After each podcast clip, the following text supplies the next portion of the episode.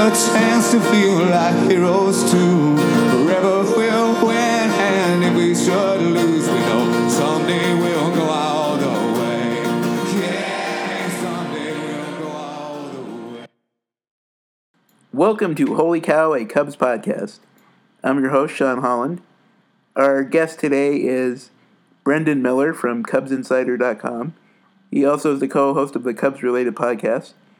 Uh, we talk about a few things in this episode um, the Jim Hickey moving on from the Cubs, uh, uh, you know, the off-season, I want to say controversy or concerns about how much money the Cubs are going to spend, uh, a little bit about the bullpen, and who from Schwarber, Happ, and Almora might be moved uh, this offseason in a trade. It's a pretty good conversation. Uh, Brendan recorded this while he was driving home in LA, in the LA traffic. So there might be a little bit of noise in the background, but uh, it's pretty good. And here is Brendan. All right. Well, welcome back to Holy Cow Cubs podcast, Brendan. Thanks for having me, Sean. Always happy to come back on. Yep. All right. So I guess we'll we're now in the off season, and um, you know we're, we'll talk a little bit about the whole you know Cubs salary possible crunch stuff like that. But we got to kick it off with this stuff about Jim Hickey, and there's just Mhm. reports everywhere that the Cubs are going to move on from Jim Hickey, which Yeah. would make it the second year in a row they have uh, removed both hitting and pitching coaches, and it just seems like a lot of turnover right now on the Cubs like coaching staff. And what do we make of this? Yeah, I, I've been wrestling with how to interpret this. Um, I, I still don't have a solid answer. I guess the only explanation I have with Jim Hickey is it doesn't sound as if it's a, a a firing per se, right? Like if the Cubs wanted to fire Jim Hickey, they would have already done it by now. Uh, to me, it just hints at Jim Hickey not wanting to return because Joe Maddon is not guaranteed to come back for another year, right? So if you're if you're Jim Hickey and Jim Hickey has a, a phenomenal resume, you don't want to gamble your job for one year on Joe Maddon, right? Like you want security for your job, and you're Jim Hickey, so you can go elsewhere. You can probably get more than a one year guarantee that you're going to be back. So that that's my takeaway. Um, it very well could be like this is the, a developing feud, if you will, with Hickey and Maddon, and just a discrepancy between philosophies of the coaching staff and and the front office. Maybe that's what it could be, but who knows, man? Yeah, it, it's very.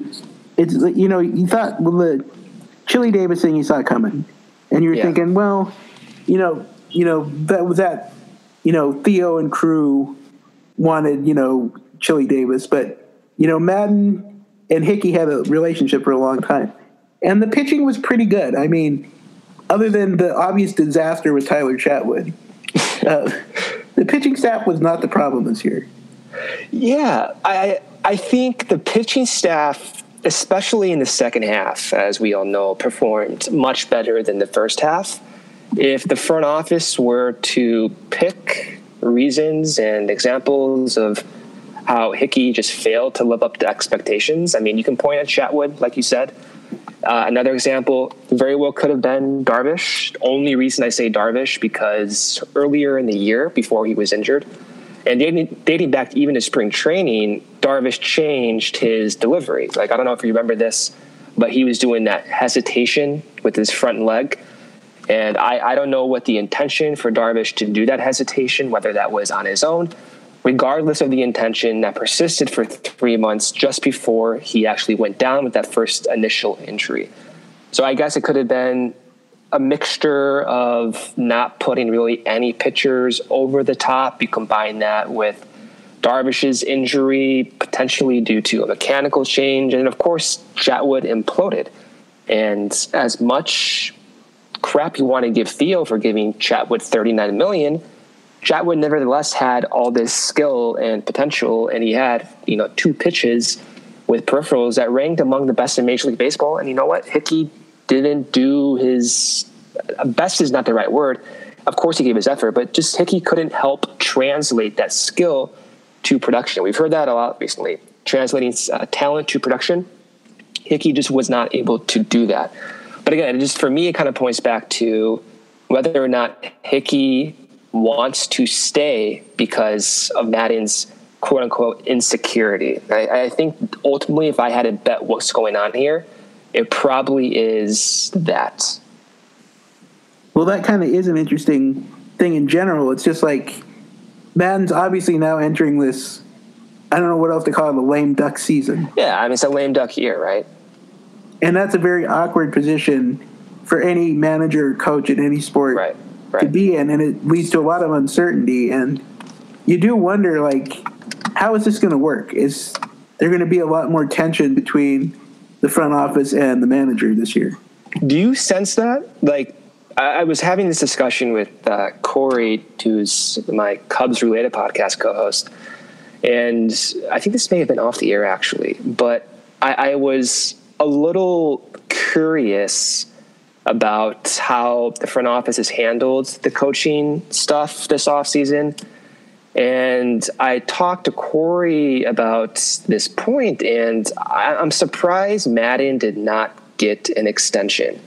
And the reason being is because you have instances like we have with Chili Davis being fired and now Jim Hickey not coming back, where it doesn't look like an appealing option for aspiring coaches. And of course, we got Anthony uh, Iapoce back, but for filling a vacant pitching coaching spot, that seems very difficult to do with just again uncertainty around Maddon. So I, I was surprised that the Cubs did not extend Maddon. I felt as if if they gave him, you know, maybe a two-year, three-year deal, and you know what, they didn't like what they saw from Maddon in 2019, they could have cut him and ate that salary and move on. But at the very least, you kind of create that sense of confidence between the front office and the coaching staff. You're able to then draw in coaches, and you're able to maybe create a sense of continuity between the coaches and the players because they have this sense that hey, we're going to be here for the long haul. And I wonder ultimately that was a mistake, not extending Maddon and and putting yourself in this position of just uncertainty. Yeah, and it's one of those things too that reporters will ask throughout the season. That, that's a question that's going to keep getting asked. It's going to be hanging out there, and if there's a slump or a downturn, people will be, you know, Joe, how does your job uncertainty affect this decision and this decision? It's Yeah. just something that's hanging out there. Yeah, exactly. And I, I think too, if I'm a player on this team, I, I think that is a little unsettling as well. I, I, I don't know. I, I I feel as if you listen to Javi and Rizzo and many of the other players at the end of the year, of course they're going to back their manager and sing his praise and whatever. But I, I, at the same time, I don't think you take that lightly. And I guess just to point out, of course, we're outsiders looking in.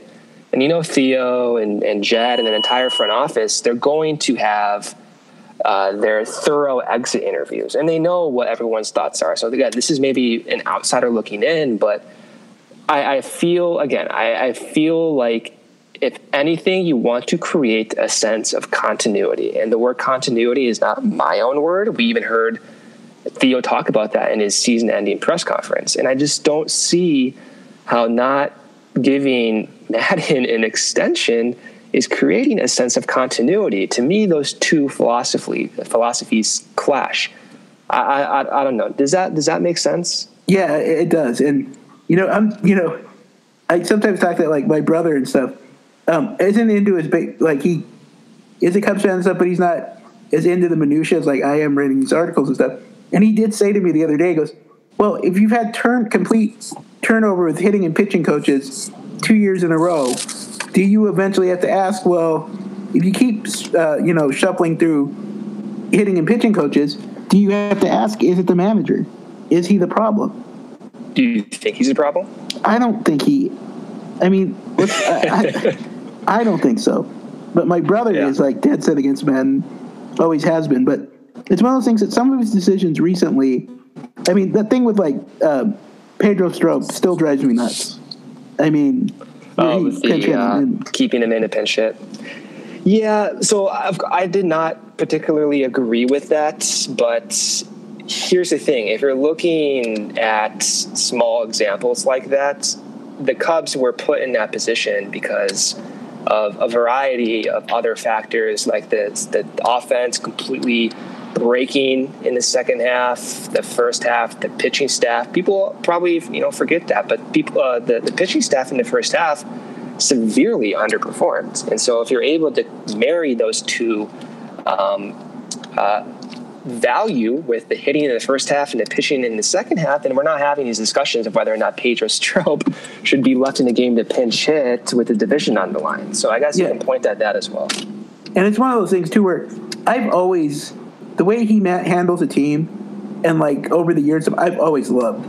He Yeah. does a very good job handling players, resting, and all that stuff. And of course, he's always made some, let's say, interesting in-game decisions, and I can always live with that. Yeah, yeah, yeah. I, I, the in-game stuff is so difficult. I, I, I do dis, I do disagree. I think any manager who ever manages his team, you're going to disagree with some of the moves. Well, I mean, Uh, look at um, a Dave Roberts or any of the other. They've made some moves that that Joe Maddon looks way better than some of those guys. Yeah, I mean, we see Dave Roberts even in this recent World Series just kind of overexert his bullpen. Um, and so, I mean, point being, like managers are always going to have their own philosophies, and I am always, I will always hold this true. I, I don't think these decisions are always black and white, and I think. I personally, I, I love to use data. With, of course, there's gobs of Statcast data out there, and I like to play around with it. And I know everyone loves exit velocity and all that stuff, and you now have these predictive models. I get all that, but at the same time, there is context, and some of these decisions that Maddon makes are ruled by context and information that we're not aware of as fans. So I always give him the benefit of the doubt. There are instances, though, where, yeah, they look to be a little bit obviously disagreeable. I mean, Corey, he said this in the last podcast episode, but he said, like, he'll never forgive Joe Maddon for pinch hitting John Lackey in the 2017, or uh, keeping John Lackey in to pitch in game two of the 2017 NLCS. I'll never forgive him for that. But overall, the, the entire body of work, I, I, I really like what Joe Maddon has done. And I have enjoyed him being the manager as the Cubs. However, I will say the lack of urgency comments from last year that Theo Yeah. just gave that that was a little jarring to me. I was I was about to say that. That right. like what? I, I, how did I put it? It was a brutal subtweet by It was Theo yeah. Epstein. and it, it was and how you interpret that is going to be different from maybe a different fan. Um, I, I, guess for for me how i interpret that is absolutely that's on the manager's uh, shoulders to be responsible for getting your players ready. And I, I totally understand that. At the same time the degree to which they were quote unquote not urgent who, who knows? Uh, that's that's something that I'm sure Theo and Joe have talked about. And if it were a major issue where the front office felt as if the team just wasn't exerting 100% effort all the time, I, I think he would have been fired. And that's not the case because I, I don't know. I feel as if if there were really, truly a disconnect between Maddon and the front office, he would have been fired by now. But they're not. And what I can't understand then, on, underneath that same thought, is why he hasn't been extended. And that's kind of the the cognitive dissonance, I guess, if you want to call it something that I'm struggling with. Yeah, and, you know, speaking of that, we'll kind of move on from. But yeah, I'm with you. I don't understand the kind of hanging the balance, but Right. you know, another thing in Theo's press conference was it really when you listen to it, you really got the sense that like they were going to make big moves.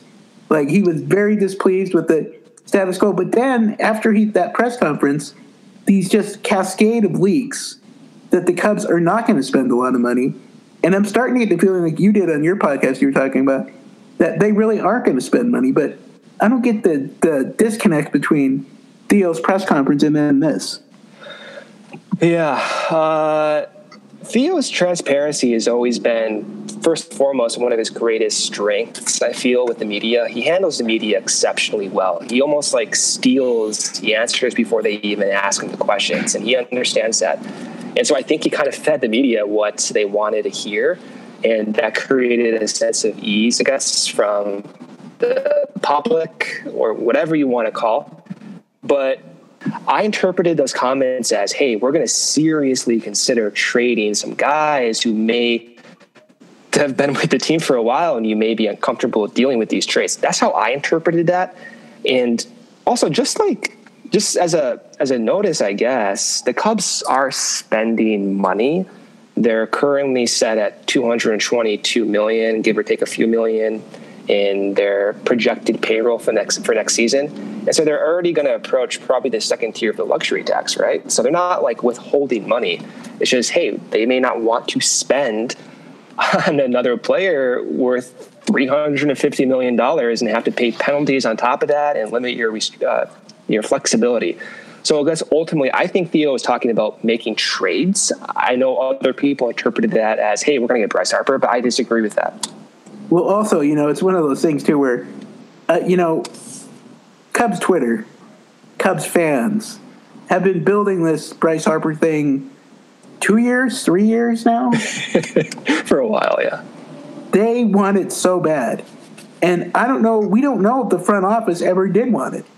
We're right. just going with what we wanted. Right. So it might be one of those things where he's like, we're going to change things up. And it might mean trading Schwarber, Happ, Almora. But we just like Harper, Harper. That means Harper. Yeah, I, I, I think that I think that was never insinuated in the press conference. Let's put it that way. And also at the same time, given the reports that they may not spend, it, it's possible they move around players on the current team to to get uh, get that dead weight off. I guess. For example, they may be able to trade Tyler Chatwood and eat some of his salary, but free up some luxury tax room. And same thing with Jason Heyward. They, they may be able to eat maybe half a salary, but give him up and you get that financial flexibility. So it's possible they can still get Harper, but it's going to take a lot, a lot, a lot, a lot of creativity to do that. I just don't see it happening. But I don't think this front office is like putting that out of the realm of possibility. I just don't think it's likely, but they're going to explore every possible scenario 100%. And I think that does include trying to at least entertain the idea of getting a Harper or Machado. Again, that doesn't mean it's likely, but I think they're, they're not they're, they're, they're smart enough to consider every single option on the table. Yeah, and you know, the Manny market has taken, you got to say it's taken a hit with the World Series, but I don't know how fair that was, but you got to say it's taken a bit of a hit. Would you spend 350 million on Machado right now? You see, I no, I wouldn't do it. And and so, what, what's your uh, reasoning for that? Well, I really like from a production standpoint. yeah, I like, really, yeah, yeah, I really like Machado a lot, yeah. and I was on his team like going into the playoffs and stuff. But I just get a little worried about the hole. He's got a hole in his swing. He strikes out a lot, and it makes me nervous. Yeah, my my thing with Machado is first and foremost he's one of the best young hitters in the league, and he's put up pretty good numbers over the, the last few years. My biggest problem with Machado, and I, I, I talked about it too recently, and it's just I, I think the projections going forward with Machado are a little disconcerting for me just because he relies so heavily on racking up base hits, which you think would be a good thing, right? But the way he goes about providing his value is not walking a lot, hitting a lot of homers, getting a lot of base hits, a lot like Javi Baez, to be honest with you, which is perfectly fine. But as much as we all love Javi, I don't know if anyone's willing to give over 300 million for Javi right now. And, and you were, you were kind of giving a, a, yeah, you were kind of giving a mind blowing stat too that I can't remember where you said it, but about Ian Happ's numbers being not that far off from Manny Machado's, and it kind of blew my mind. oh yeah, that one. The reason I brought up the, the Ian Happ comparison was because if you look at Manny Machado's 2017 season, he had a 328 on base average, which is just, just a stat that basically combines all your offensive production into one tangible number. And then if you look at Ian Happ's 2018, he had 329 WOBA. And so I brought that up not to dismantle Manny Machado and, and discourage anyone from signing him, but I brought that up just because Machado's skill set is reliant on racking bases, hitting homers, and not really walking. It's a lot like Javi Baez's skill set. And it's not to knock Javi either, but I think we'd all be in agreement that, like, hey, maybe giving Javi Baez half a billion dollars does not make sense right now. I think it's the same thing for Manny Machado. And if we're talking about lower dollars, yes, please sign me up for Manny Machado, but we're not. We're talking about at least 300 million. And going forward, as someone ages, I want a diverse hitter. You look at Joey Votto, Anthony Rizzo, Kris Bryant, they have a diverse hit skill. They can walk, they can hit homers, base hits, everything. And that walking skill, to me, allows you to age better and be more projectable once you hit 28, 29. And I think with Machado, you're not going to get that consistent projection or that reliability.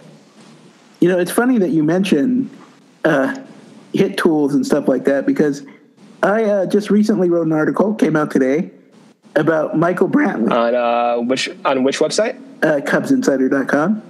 CubsInsider.com. Okay. That's right. but um, you know, Michael Brantley's numbers are actually very intriguing, and he doesn't strike out a lot, makes a lot of contact.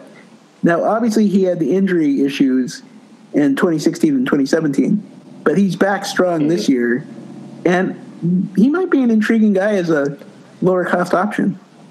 Yeah, I, I actually agree with that. I, I saw that. I was going to message you actually and be like, "Hey, good idea," but uh, I, I, saw that and I, I do like it. I the one hesitant thing I have about that idea, make it more consistent production.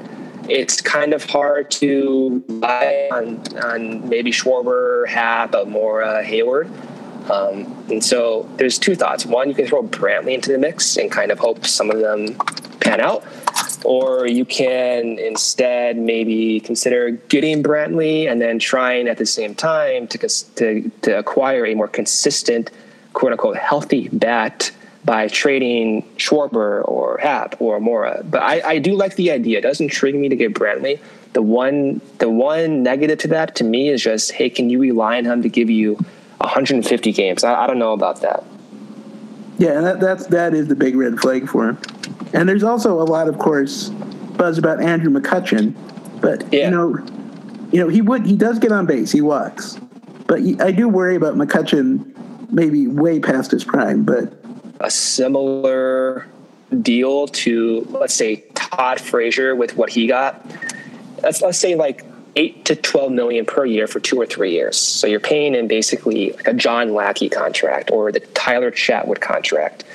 I, I may be more open to doing that than maybe risking it with Michael Brantley. But again, the, the, the negative to that argument is, of course, what you just said: is he past his prime, and will he be even uh, able able to even play past 120, 130 games with his age? I think that's another another red flag. So I don't know if there's perfect solutions here but a mixture maybe of, of acquiring outside talent, trading from within to fill other weaknesses, and supplementing your team that way might be a good option. Well, you know, that, I'm going to ask you about that too because um, I get the sense, like you do, that somebody's getting traded, and I would assume it's out of yeah. the the um, Happ Almora uh, Schwarber camp. I mean, like you said, if they come up with something creative to trade Heyward, I mean, that might be something different, but out of those other yeah. three, who do you think is the most likely to get shipped out? Uh, the most likely to get shipped out, I I don't know if there's one crystal clear option. I, I feel as if we're hearing a lot about Kyle Schwarber, just because of the defense stuff, without you know dissing other players. I do like Almora, but if we're going to look and compare between the, uh, among those three players, I, I, think there's more of a higher ceiling for Ian Happ, for Kyle Schwarber. Schwarber, of course, improved his defense. Happ, of course, has the power, speed, potential, and versatility. I feel as if there's more talent, but at the same time, you go back to Theo's comment of time to turn talent into production, and maybe they feel more comfortable given what they know with Almora and what he can do. But if I if I had to do any deal, if I had the keys to the Cubs, which thank God I don't, I probably would. I probably would trade Almora before I trade uh, or Schwarber. Yeah, and I, I tend to agree with you. I wrote I wrote another for CubsInsider.com about how I thought Ian Happ should get more playing time, especially against right-handed pitching, than Almora was getting, and people did not like it. There is a lot of anger, a lot of well, if Almora got to play against right-handed pitching, he'd do so much better. And I was just like, Yeah. his number, the numbers don't back that up, and people were angry. And of course, I hated to see it, but Almora got more time against righties, and his numbers did start to crater at the end of the year.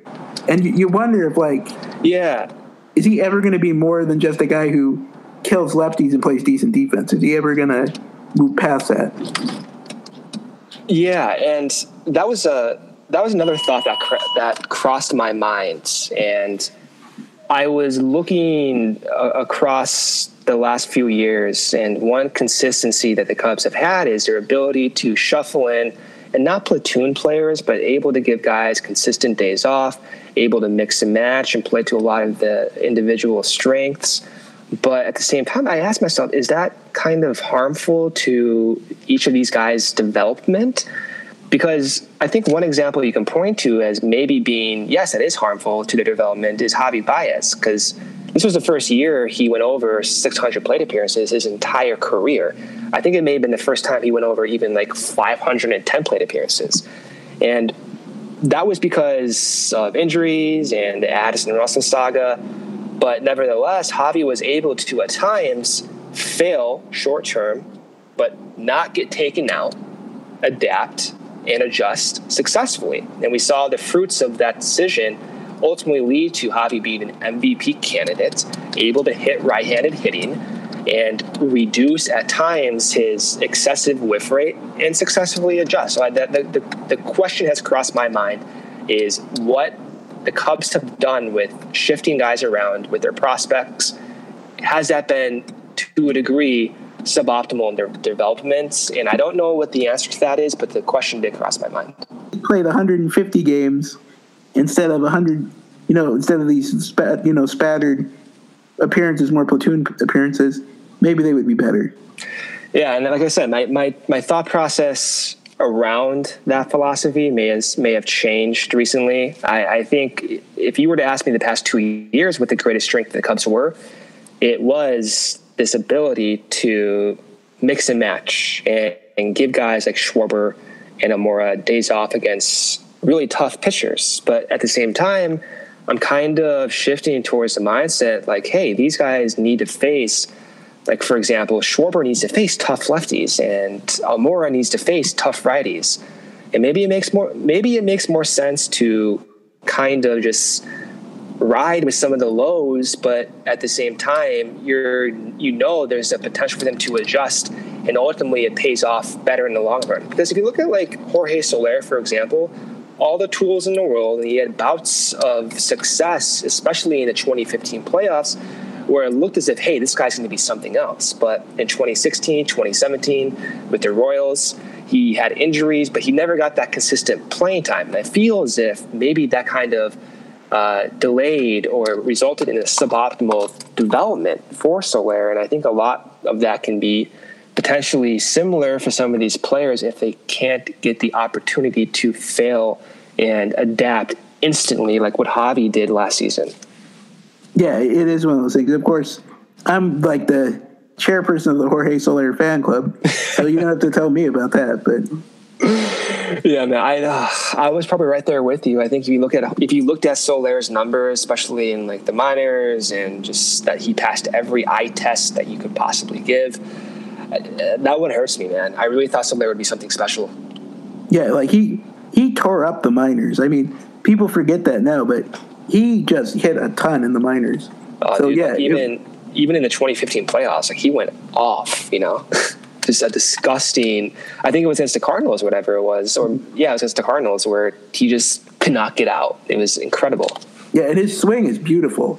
I love his swing. I know her. I can't. I still to this day I cannot believe. Like I, I, I, I was talking 2014, 2015, and I always said I think the most reliable person, the most reliable prospect the Cubs have was Jorge Soler. And admittedly, admittedly, I think I even put him in that like Kris Bryant tier. And at times with Kris Bryant's strikeout, I may have shifted towards Jorge Soler as being the guy. But I'm I'm still to this day floored he couldn't make it. Yeah, I, I'm right there with you. I would, I was doing the same kind of stuff, and like, you know, like if you could get that, and then like, you know, the whole um, Soler strike zone and all that stuff. I was, yeah, I was very much on the team, but Yeah. just maybe it'll work out eventually. Who knows? Yeah, not with the Cubs though, unfortunately. No, not with the Cubs.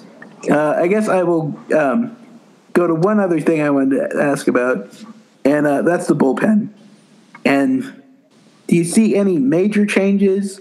You wonder, like, is Morrow? Are they ever going to be able to rely on Morrow? But what do you think is going to happen with the bullpen?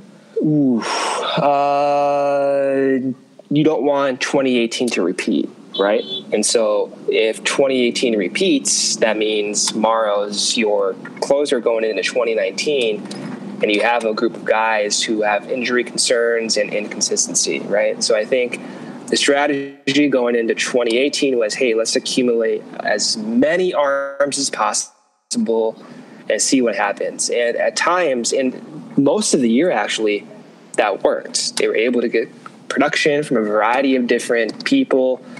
But towards the tail end of the season, as we all saw, it turned into Jesse Chavez, Jorge De La Rosa, Pedro Strop prior to his injury, and Steve Cishek, and that was more or less all you had. So I, I do expect changes in the bullpen. I I struggle with trying to find the solutions to it though, just because Cubs appear to be financially a little restricted. So I don't know if the solution is going to come from an expensive free agent acquisition, like for example, them going and getting Craig Kimbrel. I just I don't see that happening. But I don't have a solution to offer though, because it seems like that's just not going to happen. Yeah, and the thing I'm thinking is probably you do see a Schwarber or someone traded for some kind of reliever. That's my guess. I don't know if that's Ah, man, I, dude, like I have, a, I have personally, like, yeah, I can see that happening, but just that would that would hurt me, man. I, that's that's like the Jorge Soler thing all over again. Um, and I feel with Schwarber, I mean, the difference between he and, and Soler are obvious, but I I struggle ever trading a bat that has that much potential. And with Schwarber, he hasn't had bad years. I mean, even last season, he had a 345, 342 WOBA, whatever it was. And then in his previous season, even with that, that terrible first half, he rebounded and had a above average year offensively. And the defense improved, and I still think he's young enough to adapt to these lefties. I personally would struggle mightily trading Schwarber for a reliever, but at the same time, I can see the Cubs doing that just because they have a surplus of outfielders and they may consider spending money to shore up their offense rather than pitching like they've done the past few years. But again, personally, I I probably at first you would have to take a lot of convincing for me to get beyond the the idea of trading Schwarber for relievers is a good idea. I mean, he hit 30 home runs 2 years ago and 25 home runs last year, and you wouldn't even say those were good years. You'd say those were, you know, they were good, but I mean, there's so much more there. He could hit 50 home runs and you just you get nervous about pulling the trigger on that. Yeah, and I, ah, man, I, I really do like Schwarber. I, I really do, and I think he has the potential to to reach that ceiling. And even if he doesn't, like if he caps out around what he is now, then so be it, man. Like he's still producing well above league average, and if that's what's ultimately is going to be his value, then I think that's perfectly fine. Uh, it's it's a different question if you ask, hey, would you trade Happ for relievers? And my, my answer probably would be, eh, I don't know about that, but I'm more comfortable doing that than trading Schwarber. Yeah, and it's one of those things too. It's like you do really do have the Javi Baez example ringing in your head. Like they, you know, they stuck it out with him, and he it clicked. And we're getting into the same year now with Schwarber, about the same amount of time that Baez did before he clicked in. So Yeah, yeah, man. I remember I was having these discussions in twenty was it twenty fifteen? It's like, hey, should we trade Soler or Javi? And even in twenty sixteen, it was whether or not Soler should play more than Javi. And those scenarios seem obnoxious and just completely insane now. Um, but that's the same discussions we were having many years ago, and ultimately, Javi adjusted. Kudos to him and the coaching staff that he's had over the past few years to help him develop, and and all the different tools have been put into his quote unquote basket to succeed. And and I think that's that points to an example of helping guys translate that talent to production. And so I think the front office is going to know which guys are more likely to succeed based on what they've done, based on the, the discussions they have. And I feel as if if Theo is going to trade someone from this group, I don't think it's going to be Schwarber, despite the defensive liabilities. I don't think it's going to be Schwarber. And Happ has similar defensive liabilities too. I just I struggle with them saying, "Yep, we're going to trade Schwarber for a reliever." I really struggle with that idea. Yeah, and I'll just add one more one more thing that's kind of amazing to me. Uh, Brandon Kintzler getting five million dollars, and it's just like, is he going to be a five million dollar pitcher for Iowa? Is that what's going to happen? Yeah, yeah. And, I, and funny enough, I think that points to an example of the Cubs and their current financial flexibility. Like if they were really intent on signing Bryce Harper, which they could still be, don't get me wrong, then they wouldn't have risked trading for Brandon Kintzler, knowing very well that he was going to exercise his option for five million dollars, and they would not have tr- or signed Brian Duensing last season, knowing very well that his three and a half million towards the luxury tax is going to prohibit them from signing someone like Manny or someone like Harper or a big time reliever. Maybe they just made that error, but personally, I feel as if if those decisions were going to affect major moves, they would have never been made. Yeah, that's kind of the sense you get. Like, if they're really that limited by their, you know, their financial, like, you know, they don't want to go over the second luxury tax or the third luxury tax level, then yeah, those moves don't make sense if you're trying to get a Bryce Harper. Right. And I I don't have much confidence in Brandon Kintzler just because he's getting older or whatever, but I I, I hope I hope he rebounds, but I think if you're going to rely on Brandon Kintzler as a consistent piece for 2019, that's not going to happen, and it very well could just be one of those things where, yeah, once you get out of spring training, you just may just eat it and pay them and move on. Yeah, and you, I'm pretty sure. I mean, things would have to go. I just, I can't believe that Brian Duensing will be allowed anywhere near the bullpen this year. But you never know. I don't know what happened with him, man. Because I remember what was it? The first six weeks of the season. I think it may have been his first 15 innings, if I'm remembering. But he didn't even allow a run. And then ever since, ever since like middle of May or whatever, he was complete nonsense and a complete disaster out there. Uh, but Well, that's what you were talking about too. Um, we were talking about uh, Corey with how could you, um, you know, put um, John Lackey in, and the one that we all wanted was keep Brian Duensing out there another inning in the NLCS.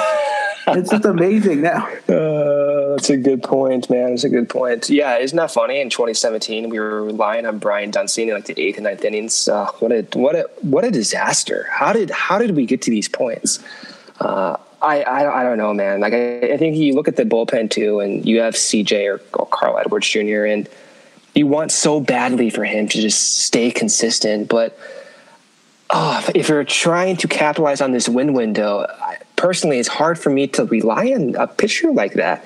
I think with Steve Cishek, you knew, like when Cishek was on the mound, this is what you're going to get, and there's a sense of comfort and appreciation, and and and really just a consistent projection going forward that you just don't have with someone like Carl Edwards Jr. and Brandon Morrow's health. So I don't know what the solution is, but there are issues with that bullpen, and it does give me some anxiety, admittedly.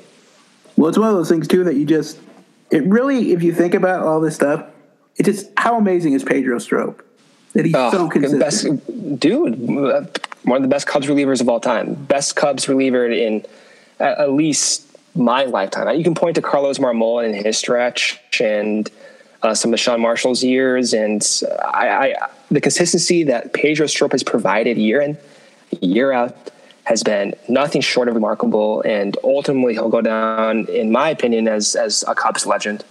Yeah, I mean, every year between like his ERA's under three and like between three and two two two point five. It's just amazing the consistency. You can, yeah, and I, I hope too. Like age doesn't catch up to him as much as I want paving the line. The back of my head is like, hey, how how can you keep going on like this? The, the, the reliever game is finicky, and you can go from being Andrew Miller of 2016 to Andrew Miller of 2019 yeah, people getting, are talking about it as like a yeah. a discount bin option for the Cubs.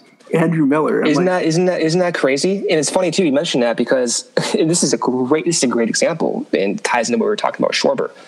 In 2016, the discussion was, hey, would the Cubs trade Kyle Schwarber for Andrew Miller at the trade deadline? Yep. And and remember what the reports were? The reports were unambiguously no. That's yep. not going to happen. This front office does not want that to happen.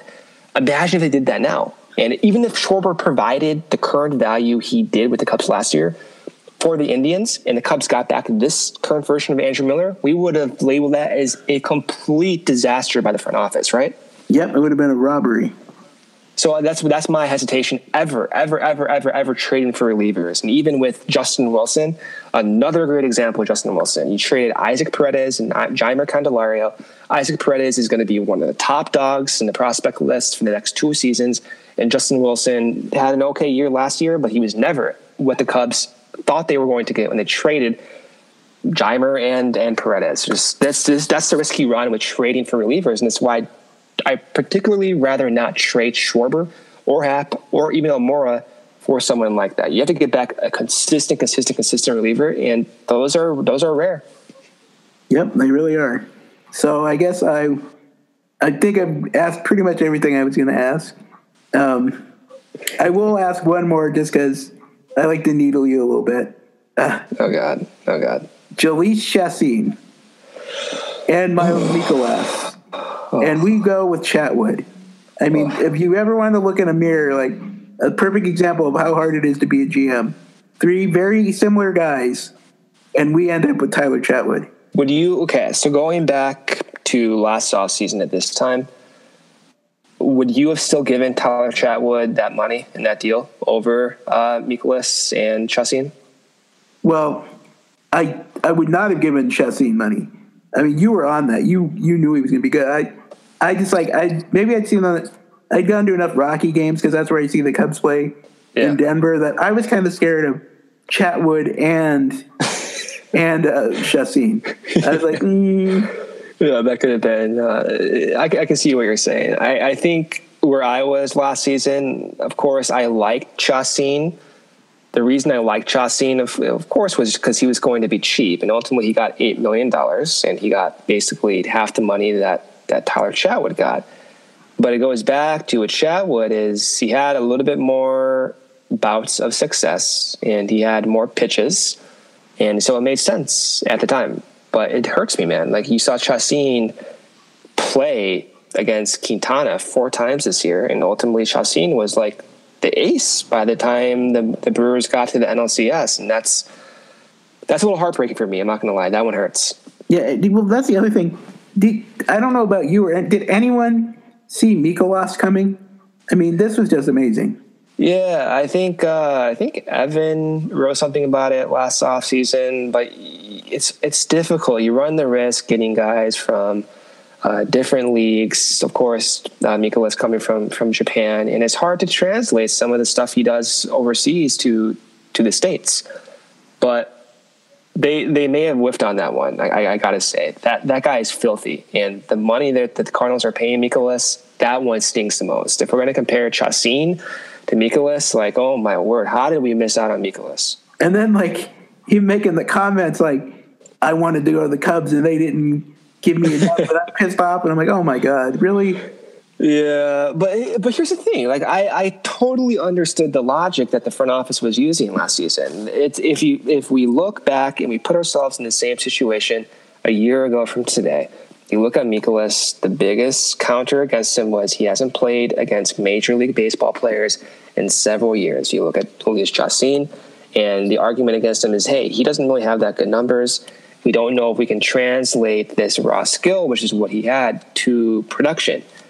Chatwood was like a mixture of those two things. He had the talents, he had multiple pitches, he had bouts of success, and it wasn't going to be that big of a deal at the time, giving him 13 million per year. You were basically paying the John Lackey deal for a 28 year old starting pitcher who throws in the mid 90s with three secondary offerings. I love the deal at the time. I still, I hope Chatwood can get it together, but it made sense at the time.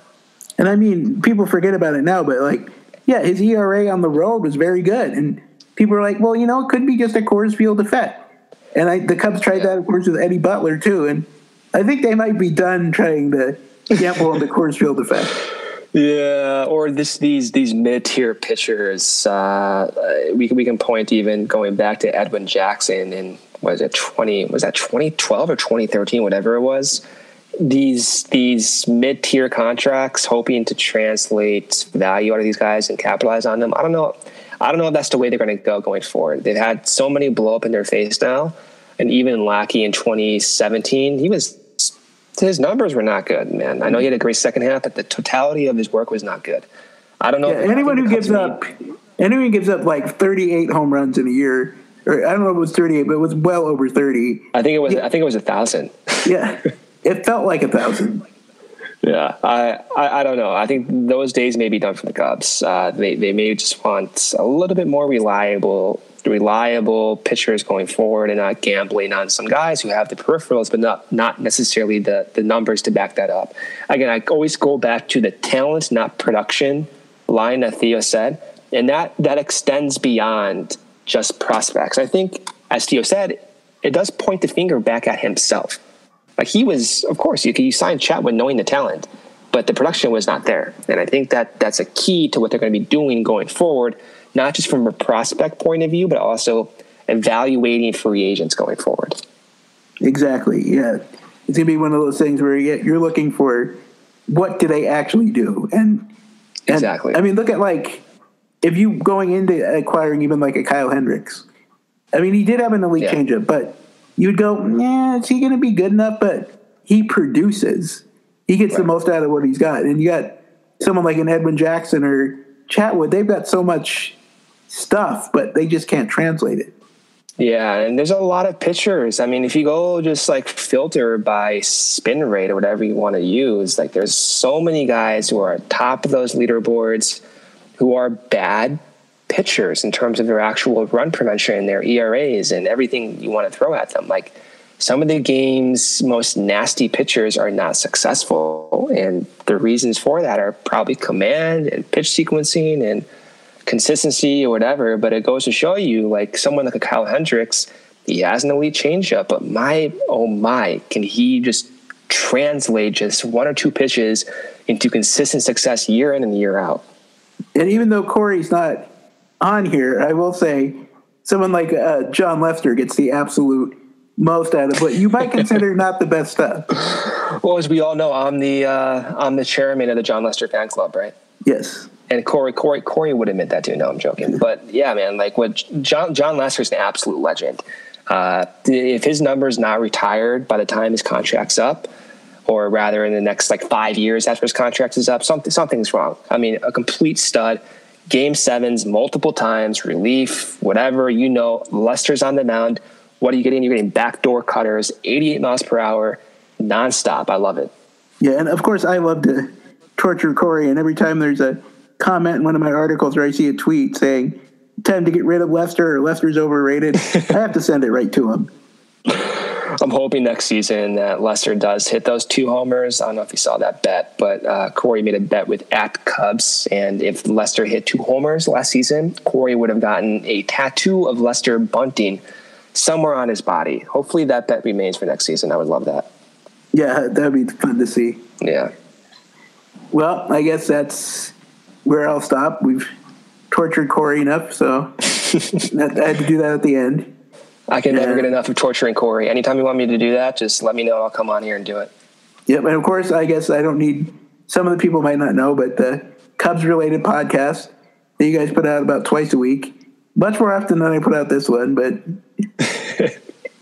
It's hard, man. It's hard to record. I mean, it's it's it's it's difficult. So, you know, listeners getting one or two podcasts a week. That's trust me, that is a lot of work. And even if it's one or once every two weeks or so, it's still it's still good and hard work to do. yep, and so if you aren't listening, I, I encourage you to listen to the Cubs related podcast. And um, Thank you. I appreciate that. Yep, and thanks for coming on, Brendan. Thanks, Sean. Anytime. Yep. We will have another episode soon. Uh, you can always follow me on Twitter at STH85. Uh, if you have a question for the podcast, you can email holycowpod at gmail.com. And if you have any comments or questions, uh, you can subscribe to my podcast on iTunes. Just look for Holy Cow, a Cubs podcast. And if you do subscribe to it, uh, could you rate it and review it? So it lets me know I'm doing a good job. Or if you have any concerns with it, you can always put those on the reviews. But I'd like good reviews. Anyway, until our next episode, thank you for listening.